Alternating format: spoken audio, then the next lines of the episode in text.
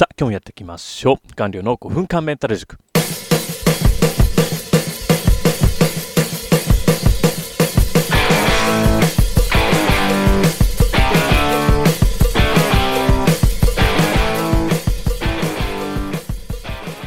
はい、えー、Kindle 作家の官僚です。今日お話しするテーマがですね、えー、新卒の人生をぶち壊すクソ上司の特徴というテーマでお送りしていきます。もうこれから説明するタイプの上司っていうのはもう日本に8000万人ぐらいいてですね、有望な新卒だったか優秀な人材というのも次々に潰していくんですね。で、僕が勤めてた会社の中にも必ずこの手のタイプが1人2人はいましたね。なので、あのあなたの会社にもこんなタイプいないですかねということを注意喚起も含めてですね、お話をしていきたいなというふうに思います。で、結論ですね、えー、人生をぶち壊すタイプのクソ上司の特徴はですね、上司が助けると本人のためにはならないと思っている。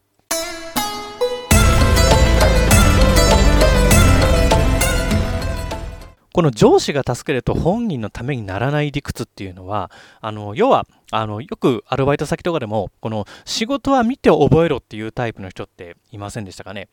まあ、こういうですね、もう昭和から続くようなすごく古い考え方といいますか、まあ、こんなんで人が物事を覚えられるわけねえだろうっていうようなお話なんですけども、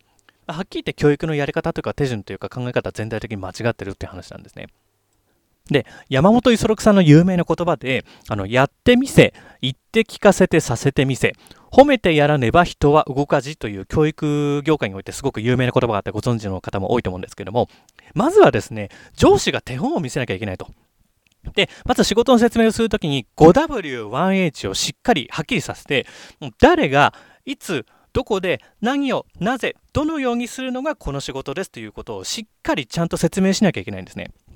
で、具体例としてその上司が具体例を、まああのまあ、手本を見せるっていうのがあの手順としてはすごく正解なんですね。で、例えば、あのまあ、営業の仕事にあなたがついたとしましょうと。で、ちゃんと説明してあげるのであれば、まずこの仕事であなたがやってもらう内容は1ヶ月に80万円の売り上げを上げてもらうことです。で、このお仕事は1件単価4万円ですと。なので、1件、1件というか、まあ1ヶ月20件はあなたは受注しなくてはいけませんと。で、なぜ20件受注しなきゃいけないかというと、まずあなたの給料が20万円ですと。で、あとはそのこの会社の維持費もろもろ含めて光熱費だとか含めて40万円必要になってきますと。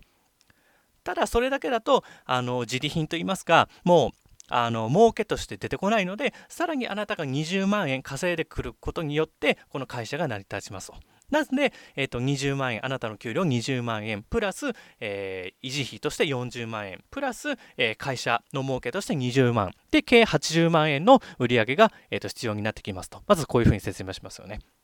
なので、まず仕事のバックグラウンドとか、やらなきゃいけない理由というのが明らかになるじゃないですか。まあ、その上で、じゃあ1件あげるのにどうやって営業したらいいのかっていうのを、まずはマニュアルを配って説明はするんだけども、まず、あの僕がこうやってあの手本を見せるので、その通りやってみてくださいねっていうふうに、まあ、説明してあげると。で、ここまで丁寧に丁寧に言ってくれればいいんですけど、大概のというか、もうダメな説明の例としてはですね、もうあの、じゃあ、あの、1ヶ月20件やってもらいますので、よろしくお願いしますっていう感じで、もうそれ、手段しか言わないっていうところも結構多いと思います。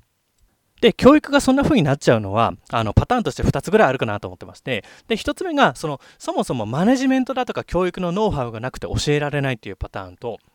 で、そもそも研修を行う上司がもう実力がないというパターンがあると思います。なので、あの、それをごまかすための言い訳としてですね、俺が逐一教えてたらこいつのためにならないみたいな、そういった理屈になってくると。なので、仕事のやり方を聞こうとすると、そんなん見て覚えろよとか、聞いて覚えろよとか、先輩のトークを自分で聞いて盗むんだよみたいな感じで自主性に押し付け始めるんですね。それで、えーと、結果が出ないとですね、お前のやる気が足りないとか、努力が足りないだとか、もっと会社に残って努力するのが普通だろうみたいな感じで、もう自己肯定感を築けるようなやり方をしてですね、あの、まあ、希望を持って、あの、入社した新卒だとか中途社員を傷つけて辞めさせてしまうと。まあ、こんな格好になってしまうということですね。補足としてですね、この山本五十六さんの言葉には続きがあってですね、このやってみせ、言って聞かせてさせてみせ、褒めてやらねば人は動かずの続きに、この話し合い、耳を傾け承認し、任せてやらねば人は育たずっていう、この、ここで初めて任せてやらねばっていうのが出てくるんですよ。でつまりやってみて言って聞かせてさせてみせ褒めてあげて自分が手本を見せた上で新人にやり方を徹底的に叩き込んだ上でもう大丈夫かなというところで話し合いをしてで独り立ちするタイミングでようやく任せるっていうフェーズが出てくるんですよ。でつまりその手順をすっ飛ばしてあのいきなり新人に任せるとかそういった無茶ぶりをするとですねもう新人が溺れ死んでしまうということがありますのでもしこういったタイプの無能な上司がいたらですねもう全力で離れる辞めるだとか、まあ、部署を変えるだとかあの、まあ、そういったことをしてた方が間違いなくいいです。絶対にいいです。間違ってもその会社で2年3年と働いちゃダメです。うつ病になった僕からの、えーと、大事な条件として聞いていただければいいなというふうに思います。では今日のお話は以上です。